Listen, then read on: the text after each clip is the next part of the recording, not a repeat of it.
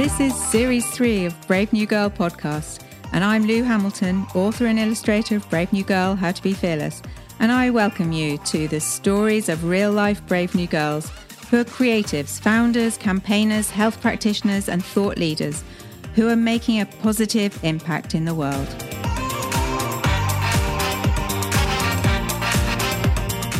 This week's guest is electric violinist Lisa Rowling, who's worked for over twenty years at the top of the U K music industry and as founder of the Red Hot Strings Agency, plays and supplies musicians for T V shows, major events, touring with the likes of Kanye West and Simply Red, and recently released her new album, Sundowner Sessions, The Lockdown Diaries. Welcome, Lisa, to Brave New Girl podcast. Hi, Lisa, how are you? Hello, Lou. Good morning. Lovely to see your cheerful face. I'm feeling like I should have put more lipstick on for this podcast. That's the brilliant thing about podcasts, is we can just be ourselves, not worry about anything, which I love. Yeah, absolutely. And so um, this is the first time that we've met, probably, I don't know, in ten years. Yeah. The last time was I was directing a film for a charity, Love one forty-six, and it was a flash mob event outside the National Gallery. National Gallery, Trafalgar Square. Trafalgar Square. Yes, it was eleven years ago. Wow. And so can you describe what that event was, uh, how you got involved and what the music was and what it was like and the, the atmosphere? And yeah, it was just, uh, I mean, I remember twenty ten very distinctly. It was a very crazy year for me for lots of reasons, but I remember just getting this very last minute phone call, as as often is in in the um, creative arts.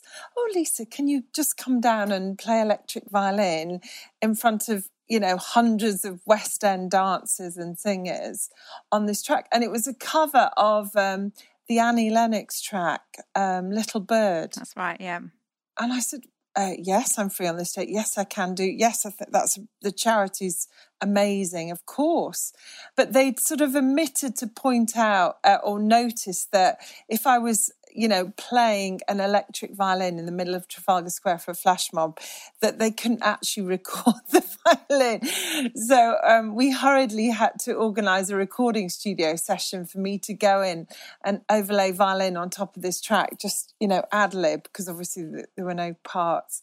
And I do remember the lead vocals were done by an extraordinary singer who was the lead in Wicked at the time. Yeah, she was she was amazing. And so I just went in, put these violin parts down, and then turned up at Trafalgar Square with, with I think it was about one hundred fifty dancers, wasn't yeah, it? And they were all West End shows. Yeah. And I'm guessing we must have filmed it on a Sunday because they it ha- was the only day that everybody wasn't working. Yeah.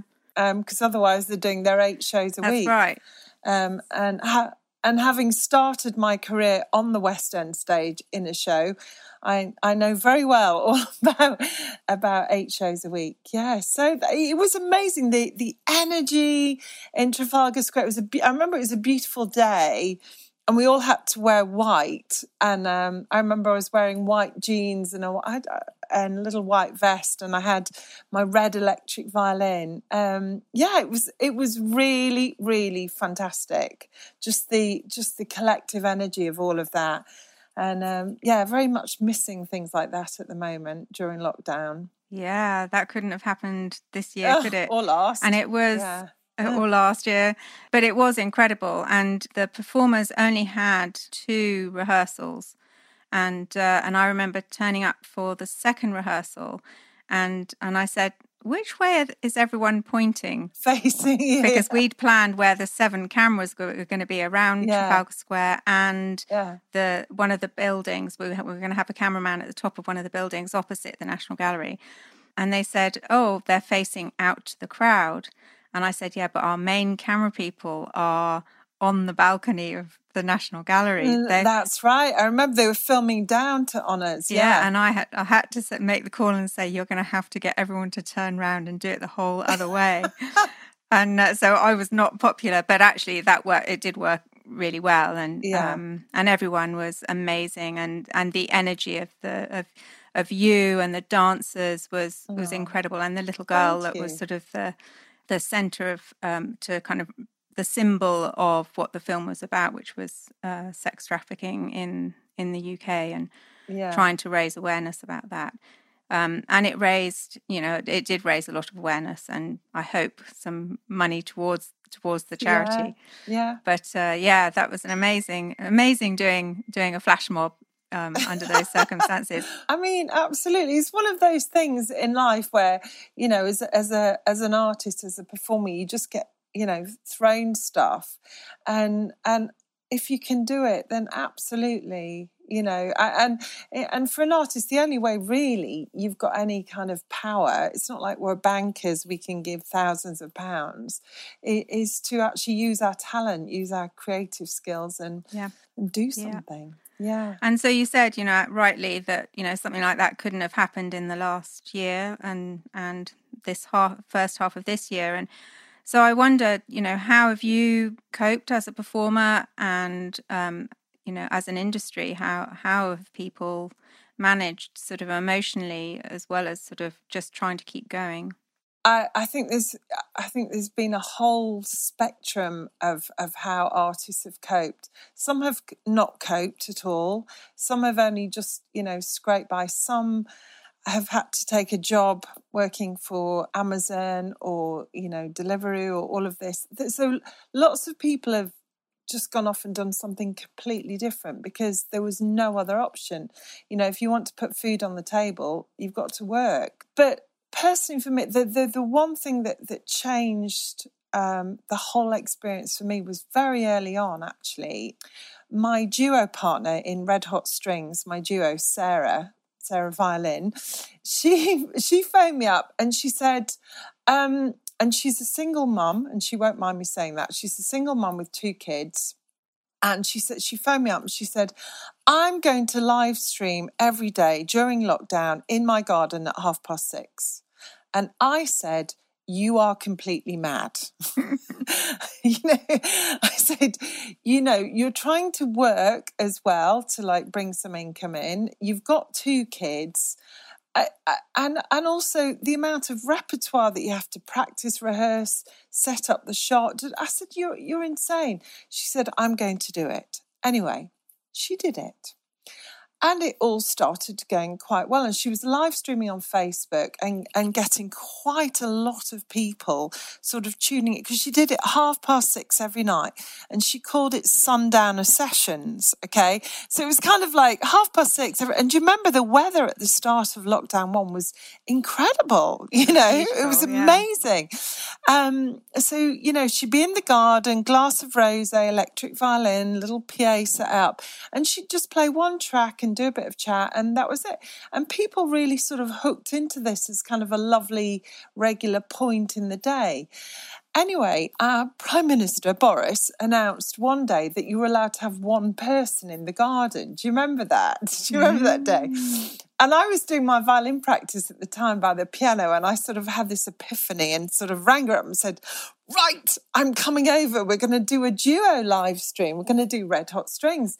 And, and you know, which meant legally we could play together as performers, because obviously we were both really missing that. You know, there's only so much fun you can have playing to a backing track.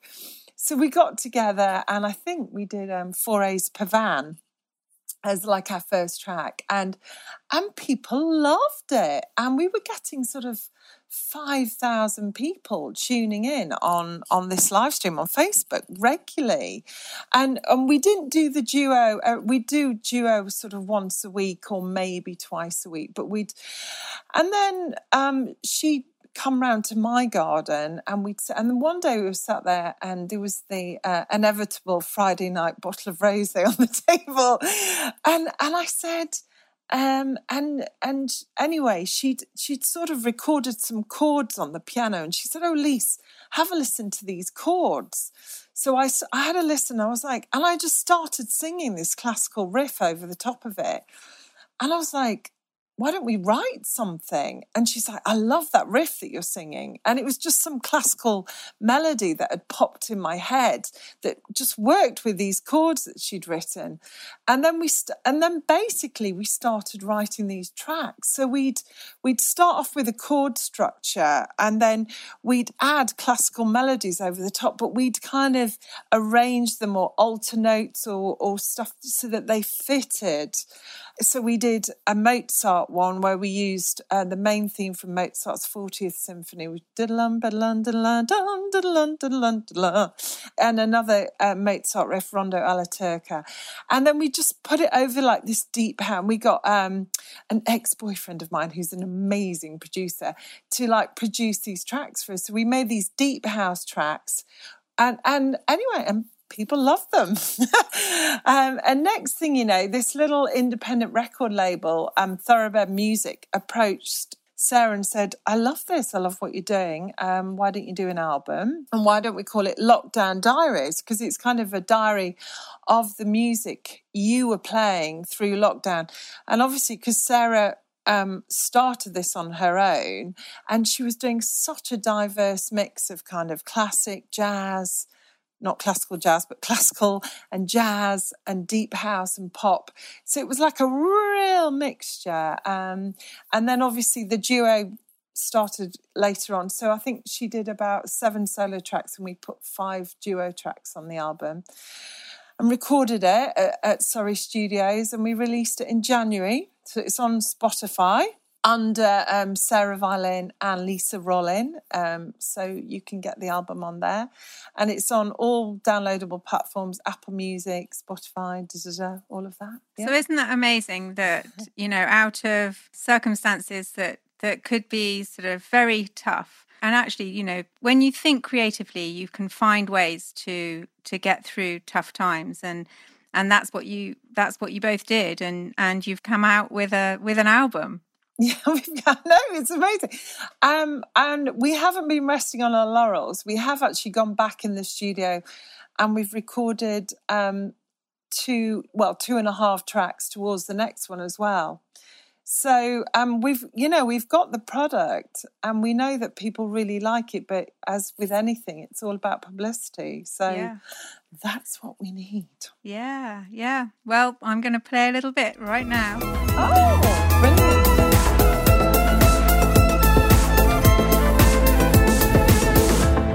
So you, I mean, presumably you always knew that you were musical. How did your kind of first relationship with music come about? Gosh, my first relationship with music came about in primary school, when um, the the music teacher in my primary school uh, rang up my parents and said, um, this child is very musical, you instantly have to get her to, um, you know, instrumental lessons. And my parents were like, well, that's great, but we can't afford that, you know, we just can't. So um, nothing happened. But one thing that did happen was that I learnt recorder at my primary school, and um, so for I think two years from being sort of six to eight, um, and then when I was eight I wrote my first song, and um, I stood up in front of the whole primary school and sang it, and the music teacher sort of trained the choir to sort of sing the chorus, so they backed me. So that was my first songwriting at the age of eight. And then, you know, because I was at just a little state primary school in Yorkshire, um, we had a peripatetic uh, violin teacher came into the school, and he basically auditioned the entire year, and he chose four students to take up violin. I was one of them. So we had sort of group lessons, can you imagine, four of us in a half an hour slot. Um, and then what happened very quickly was that I kind of flew and the others didn't. And then God bless this teacher, he used to stay behind after school and just of his own volition used to give me a private violin lesson. And then when I was ten, he phoned up my parents and just said, look, you know, you've really got to get this girl to music school. Um, so I was shortly dispatched off to a um, a Saturday uh, a Saturday morning music school um, from the age of ten, where I used to have to get two buses across the city on my own at the age of ten to go to this music school um, that started at nine and used to finish at one. So I did that every Saturday, and then my dad would come and pick me up. Quite quite unusual, because most most classical musicians, I think even now, are are sort of the whole private school route, da da da. And that wasn't my route. And that was very unusual back then, and it's still very unusual back now, e- even now rather. So, yeah. And were you feeling, oh, yeah, I really, this is really fun. It's a fun thing to do outside of school. Or were you thinking, this is something that I want to do when I grow up? Fun, I don't think fun really goes into it. It's kind of like, almost like a priest would say, it was my calling. So it was what I just knew I was going to do. But um, I had a great um, confusion, in you like, if you like, in, in my life, because at the age of two and a half, um, I announced to my mother that I was going to be a ballet dancer. I, I think I, from the age of two, I, I badgered her every day for ballet lessons. And at the age of two and a half, I think she finally caved in, and I went to ballet lessons age two and a half. And then I was just going to ballet lessons at, at the drop of a hat whenever I could. And again, was flying with that. So by, by the age of eight, I was always, already quite established with my dancing. Um, and so, you know, I had no spare time. You know, I was just doing loads of ballet, loads of music, loads of practicing, obviously, of violin. And then obviously I had to start piano lessons as well. And again, that's that's almost unheard of, you know, to be a ballet dancer and a violinist. It's, you know, it's kind of unheard of. Um, because both are tremendous disciplines and require so much energy and time. So, yeah, as a kid, I had I had no free time. I was always doing one of those two things. And then at thirteen, uh, auditioned for... Um, the a sort of symphony orchestra of, of under eighteens, and got into that. Um, so every school holiday I was off on residential courses doing that. But then at, but then at thirteen, another uh, pivotal thing happened to me, uh, and that was that my ballet teacher applied to send me to the Royal Ballet School uh, in Richmond Park, White Lodge, which would have been an absolutely transformative experience had I gone. But there was a small spanner in the works, and that was um, I was too tall. So at thirteen, I was already four inches too tall to audition. So that that audition form never, ever got sent back. And at thirteen, I sort of just shrugged my shoulders and went, well, you know, that, that decision's been made for me. I'm I'm going to be a musician. But I didn't I didn't give up on dance. I started diversifying and looking at kind of modern dance and jazz and, and contemporary. So I kept dancing and kept going with the music. Yeah. Did you, at what point did you start to combine the two? Ah, that's a very interesting question. I, I didn't uh, when I was a teenager, um, but at, at seventeen, I was sort of placed with this dilemma of, do I go to music college? So my best friend was going to Royal College. Another friend was going to Royal Northern. But none of those did dance. Like, you know, it was just so, so different. And I, I remember going to the library, because this was all pre-internet, and finding this place, this university that where you could do a performing arts degree, where you could do dance, music, drama, but first study in one of them. So I auditioned there and got in, and um, went there. And then, so I was doing them all separately. I was doing my music and I was doing my dance classes every day, and I was doing acting as well. So I was learning um, the importance of, you know, voice control, diction, how to throw my voice. Blah. So I was doing all of this um, with all in, and like a, just loads of artists. It was a li- little bit like, I don't know if you remember Kids from Fame. It was a little bit sort of Kids from Fame for three years. Um, but then in my final year, um, a couple of the blokes who were doing like music production asked me to play electric violin on a track. So they loaned me an electric violin from somewhere, and I was like, oh, this is quite cool. Um, and then the Vanessa Mae thing hit, you know, and she had a worldwide hit with her album. I thought, mm, yeah, I could do that. But she wasn't a mover, as classical musicians generally aren't. You know, they're not movers. They, they, they're, they're not physical people. And I thought, oh, wouldn't it be great if I, like, started putting some choreography in? So it was, it was kind of, well, I kind of forged my own path, really, because nobody was doing that. And I thought, I can do this. And then after Vanessa Mae, I just thought this would really work with a quartet, this like electric instrument thing. So I went round the music colleges. I went round Royal College, Guildhall and uh, Academy, Royal Academy.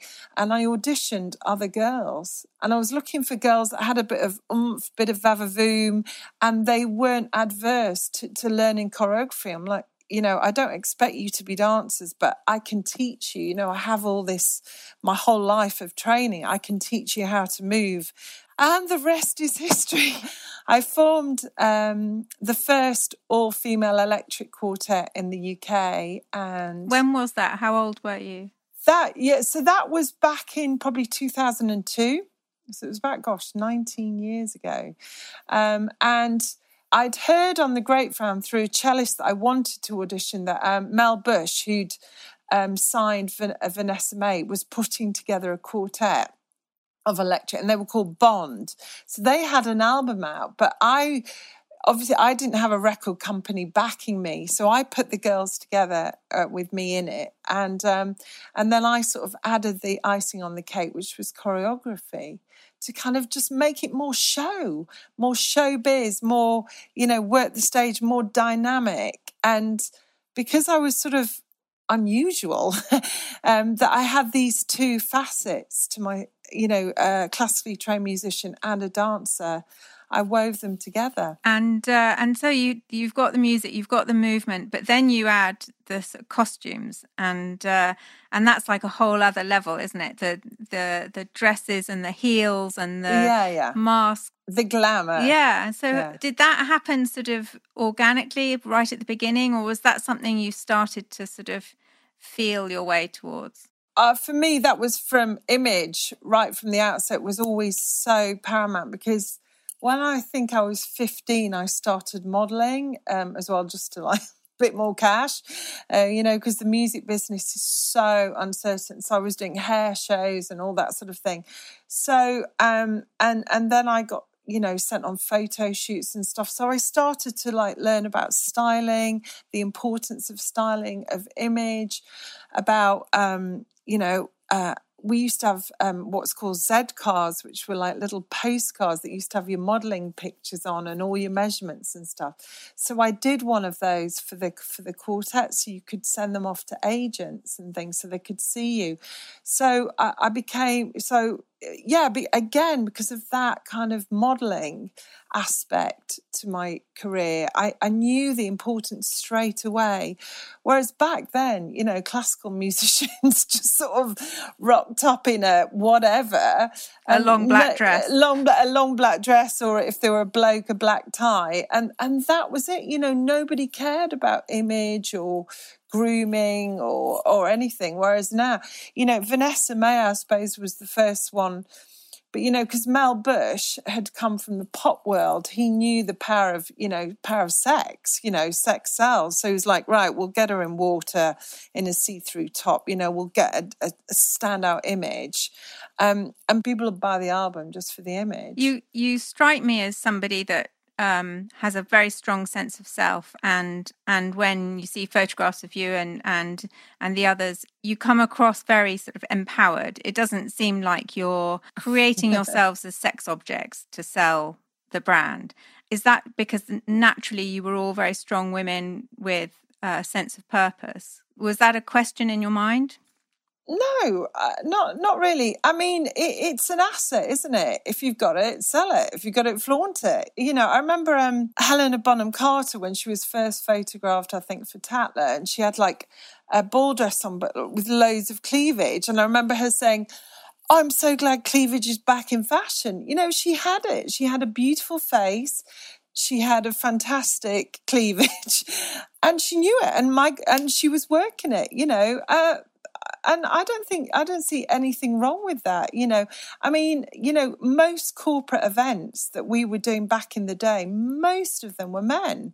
So do men, you know, you've got to be of a certain talent and everything and training, and everybody knows it takes years and years to be a professional violinist or cellist. Um, so nobody can discount that. Nobody can, like, put you down. Oh, well, you can't really... Well, actually, we can. You know, we, we really can. We really can do this. And we've got the Royal College, Royal Northern or whatever behind us to say that. So kind of then dressing it all up in a really attractive parcel, beautiful dresses, you know, powerful choreography. It's like, wow, it's a win-win. It's like, my goodness, these girls can play and they look amazing. What's not to like, you know? Yeah, and you you really, all of you look really look like you're owning it, and and there's a power in that, isn't there? Yeah, yeah. Because, you know, as I say to my little pupils, you know, if everybody could play the violin, it wouldn't be impressive. You know, everybody would do it.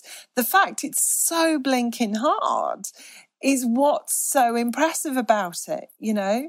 And the violin is very much like a human voice. You know, if you hear a beautiful singer, it can make you cry. You know, the first time I ever heard a recording of Roberta Flack singing Killing Me Softly, I wept.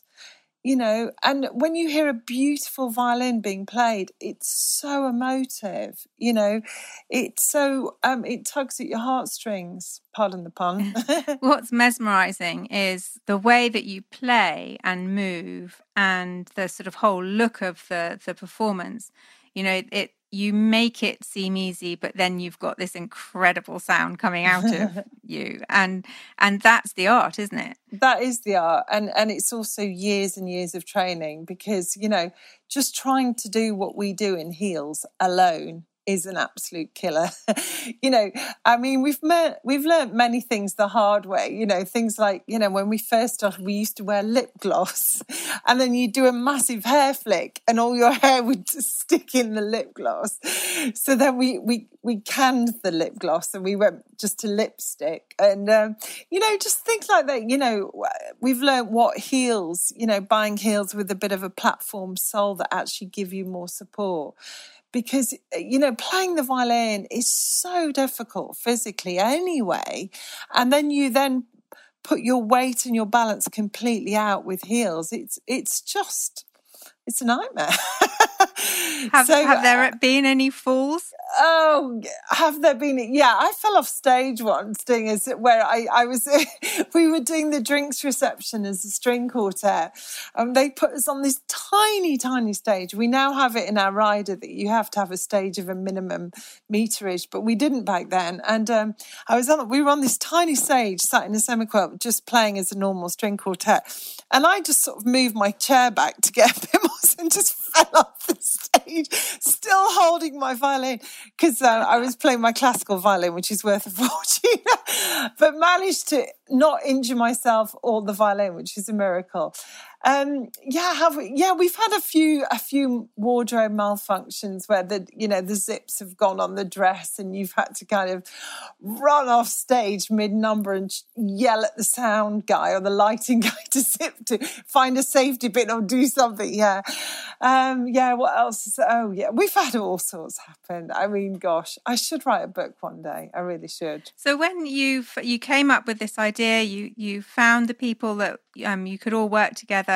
Yeah. Then how did you start to kind of put yourselves out there? Because you don't, you weren't, you didn't have a recording label with you, um, so it was kind of down to you to sort of yeah, get yourself. Yeah. And did you know it was going to be kind of corporates and events and that kind of thing as part and parcel of everything else? I'd started doing corporate gigs two years earlier um, with uh, a bloke, uh, Pete Hartley, a male violinist, and as a duo. And um, so I knew I knew that there was a, a big market out there. I'd sort of seen it.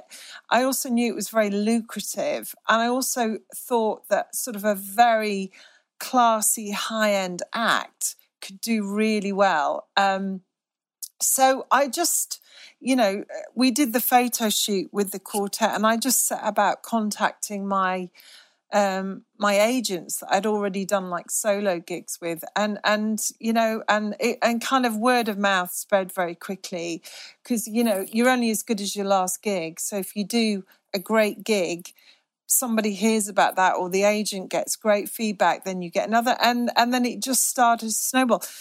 And then before you knew it, we were sort of flying around the world. I mean, literally just going here, there and everywhere. And, you know, if you've chosen and, and auditioned three other people, and so there are four of you, and, you know, you all play well together, but presumably you all have different personalities. So over the years, has that foursome yeah. changed, or have you sort of stayed the same? There've absolutely been changes. Um, the most definitive one was ten days after I got my son out of intensive care. So, um, When I had my when I had my baby, he was very, very ill and was put into intensive care for four weeks. And I got him out, um, and ten days after that, so as you can imagine, I was extremely emotional and vulnerable. Um, the three other girls in my quartet sent me emails to say um, actually they didn't want to do this anymore. And then I found out that they'd actually set up a rival group with another player with a different name doing exactly what we had oh, been doing no. with Blaze. So if you want to talk about um, being stabbed in the back, that I think is the absolute ultimate. How did you cope with that? Because you were already coping with your son who was ill. Yeah, and I was a, a new yeah. mum, you know, and um, it, it was horrific. It, it wounded me to the core, I cannot tell you, because, you know, I'd given these girls, um, I mean, they were all at, at music college bar one. Well, two of them were at music college and one w- wasn't. And um, I'd sort of given them thousands and thousands and thousands of pounds worth of work and, you know, shown them another path. Um, and that's how they repaid me. Do you know what, what, did they talk to you about what they were feeling, or they just? No, they were very cowardly. Um, no, they just sent me, just sent, they each sent me an email, and that was that. Um, so yeah, I don't, I don't really have a lot of um, positive things to say about those three girls. I really don't. Um, I just hope, I know they've all gone on to have children, so I just hope um, they think mm, back mm, to how they treated mm. me at that time, and I hope they reflect on, on their behaviour. I really do. So that's a kind of real rock bottom. Mm. How do you find a way to sort of come up from that? Because that was a really low, and, and you're, you're sort of, you know, as a new mum, you're not really in, in the kind of headspace to kind of be dealing with anything else other than just trying to learn to be a new mum. So did you park it, or did you start to kind of think of well, think, think think of ways to move forward? Yeah, I um well the thing is I had I had gigs in the diary, you know, that I had to fulfill. I had to fulfill these contracts. And um I mean, you know, I was never going to be one of these who had six months maternity leave. That was, I think, I think six days after I got my son out of hospital, I, I did a solo gig, you know, um, and I brought my sister in the car to sort of look after my son in between, like sound checking and performing, and you know, like breastfeed, sound check, breastfeed gig, drive home, you know. Um, so I, I was always going to be one of those. And um, you know, I, I, I'm a Yorkshire girl. I've, I'm made of I'm made of Sheffield steel, um, and I just thought, right, you know, I've auditioned girls before. I can jolly well do it again. One girl I'd been on tour with with Simply Red when I was pregnant, actually, and I really liked her, so I recruited her, uh, and then a couple of others that I already knew and, and sort of worked with, and said, look, I've been put in this situation. I've got these gigs in the diary. Do you want to? Do you want to form Blaze? You know, with a new lineup and just do new picks? And they're like, absolutely. Um, and these girls were great. Um, so we just sort of kept calm and carried on, really. Um, and then obviously, what happens is every time you lose a player, They they can see the gold dust in this, so they would then go off and form their own group. And then obviously people would hear about you or see your videos and stuff like that, and then, you know, and then you'd find a group in Russia had set up and a group in Ukraine, and it all just sort of went went like that, you know, just sort of girls all over now, there's groups all over, you know. And so you, the the uh, quartet was Blaze, and then how did um, yeah. you decide to do the duo Red Hot Strings? Well, the duo and Blaze was sort of almost from the outset, because what would happen is you'd get a smaller gig or a smaller budget where they couldn't afford the quartet, or it wasn't appropriate because they didn't have a big enough stage, big enough budget. And you say, well, we can do all the same material but with the two violinists. And they're like, oh, that's a good idea. So then I would always call the duo Red Hot Strings. So um, it, so you, and then obviously myself solo. So you kind of had the three packages that you could just then send off um, to everybody, you know, wh- whatever fitted their their their stage size or their budget, you know, or what was appropriate. You know, sometimes the duo would just do the drinks reception and then the quartet would do the main stage, you know, things like things like that. So we just had, uh, we had, uh, we could offer a lot to the client, kind of to suit every venue and every budget. And then you, you've sort of created a an agency, really. So you're, you're getting other uh, musicians out to gigs that you're not necessarily going to be playing at, is that right? Yeah, um, I, you know, I was, I mean, sometimes, you know, you get a double booking where, you know, you'd, they'd want Blaze in two, but the quartet in two different places, and obviously you can only be in one place at one time. So then you'd put, and, and I used to really love that because um, back in the days of gigs, um, pre-COVID, um, I used to love that because I, it used to give me a really a real buzz of, about generating work for other girls, you know, and also the sound men that went with them. I just like giving people work. It, it used to genuinely give me a real buzz, you know. And then obviously um, with lockdown, the duo, so Sarah and I met when we were very young, like like I think she was still she was still at art school. Yeah. She's another strange one. She um, instead of going to music college, she'd been at a music school since she was sort of eight, um, but at eighteen she decided instead of going to music college she was going to go to uh, art school and do fine uh, do a fine art degree. Um, and, but she kept gigging on the side, and I was doing a lot of T V shows um, back then, like backing, you know, all the big acts of the day. The girl who was booking them sort of said, oh, do you know any anybody else? And I said, oh, I know this girl, Sarah. So we ended up doing all these T V shows together, you know, Good Morning and Top of the Pops, always, like we we were forever on Top of the Pops. So we were doing all of that. And then after about ten years, I don't know, we lost touch. And um, so basically we lost touch for about ten years or more. And then Um, I was on a skiing holiday and met this family who started saying, oh, we know an electric violinist. And I was like, oh, do you? What's her name? And they said, her name's Sarah. I was like, oh. So anyway, we got back in touch through these friends I'd met on skiing holiday. And then we started to gig again. And it turns out that we had a son and daughter the same age, da da da. And we started gigging again. And then we were just sort of getting back into the swing of it when lockdown happened. Um, and then, of course, you know, we, we live very close to one another. We're about ten minutes drive. And then we started, you know, doing the live streaming. We've done the album. Da, da, da, da, da. So Red Hot Strings as a duo is alive and kicking. So you have...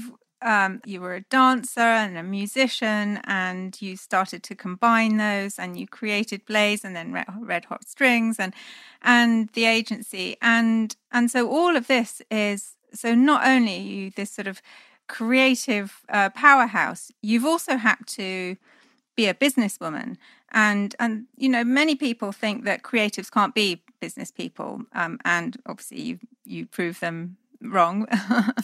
How has that been? Is that has that come as naturally to you as the creative side, or has that been something that has been more challenging? Uh, technology, um, I found challenging. That's you know, I just spent this morning before we came on air.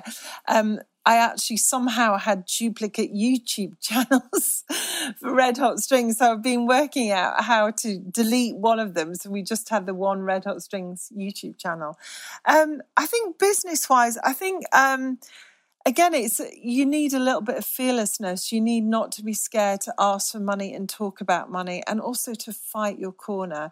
And I think a lot of artists don't like that. They don't like to talk about money. They don't. Um, and, and also, I think having a sense of worth. One of the things um, why there's been so many copycat groups is because younger girls would come straight out of music college, look at what you're doing on YouTube, copy it as best as they could, and then just undercut you, you know. Um, and, and what they're doing by doing that is not realising they're cutting off their nose to spite their face. They're actually making it harder for everybody because they're bringing the fee down. You know, I was doing a bit of a clean out on my laptop the other day, and, and I found an invoice back from two thousand seven, and the money hasn't changed. The gig fee hasn't changed, you know. So um, I think, for, you know, although obviously the cost of living goes up and up and up, as artists, you know, I think unless you really are the zero point zero zero zero zero one percent, you know, the Beyonce or the John Legend, you know, it it's really hard. You know, you're existing on the same gig fee that you were doing in two thousand seven. I mean, that was, you know, fourteen years ago, and the fees have not gone up.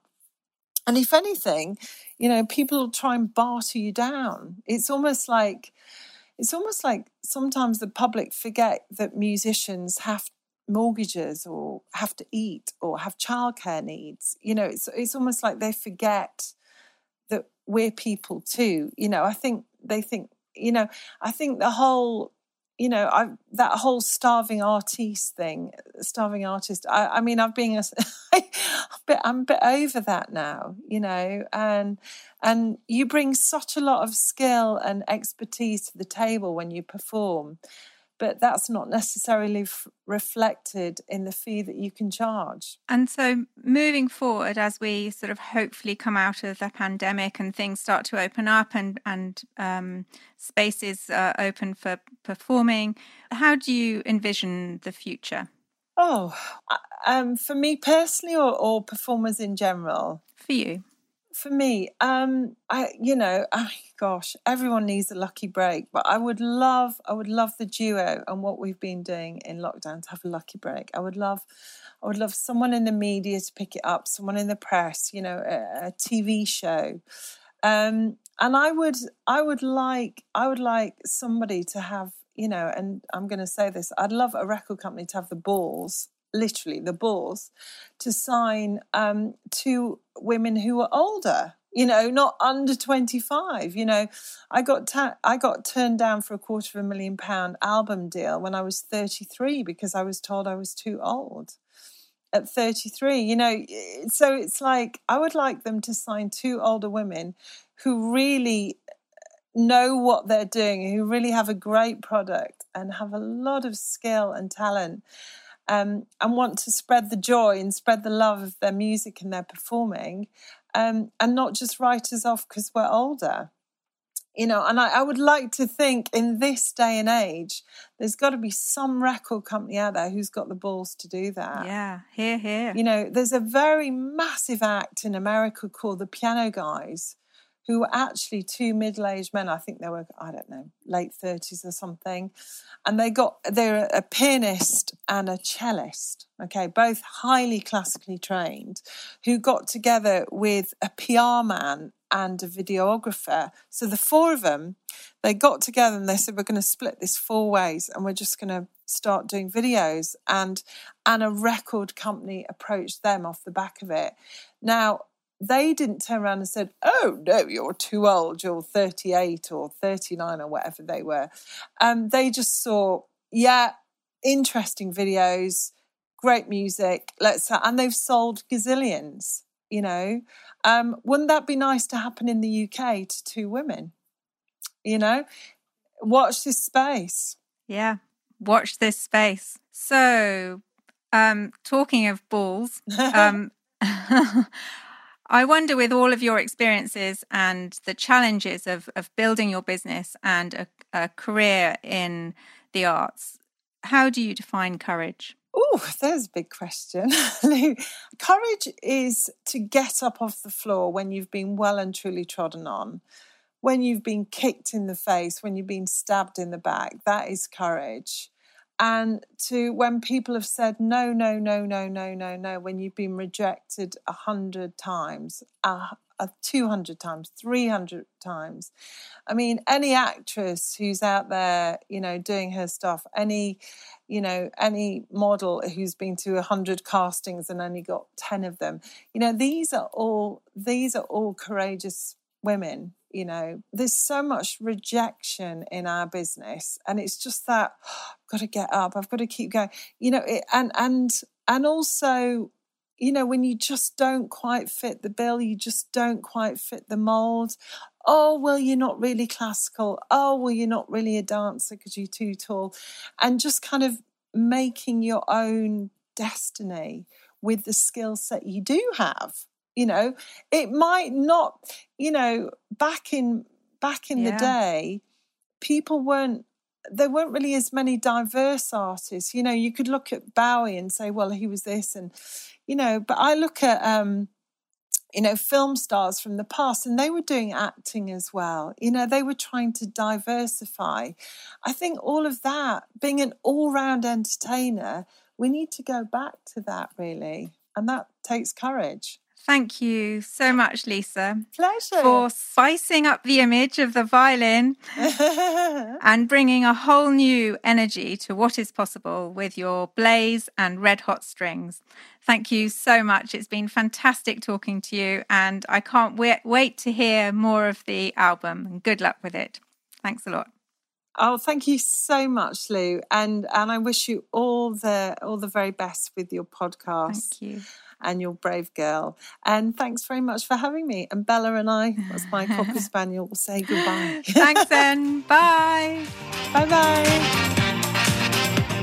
Thank you, Lisa, for showing us that we can always transform what we know to be the classical way of doing things into something that truly reflects ourselves and our contribution in the world.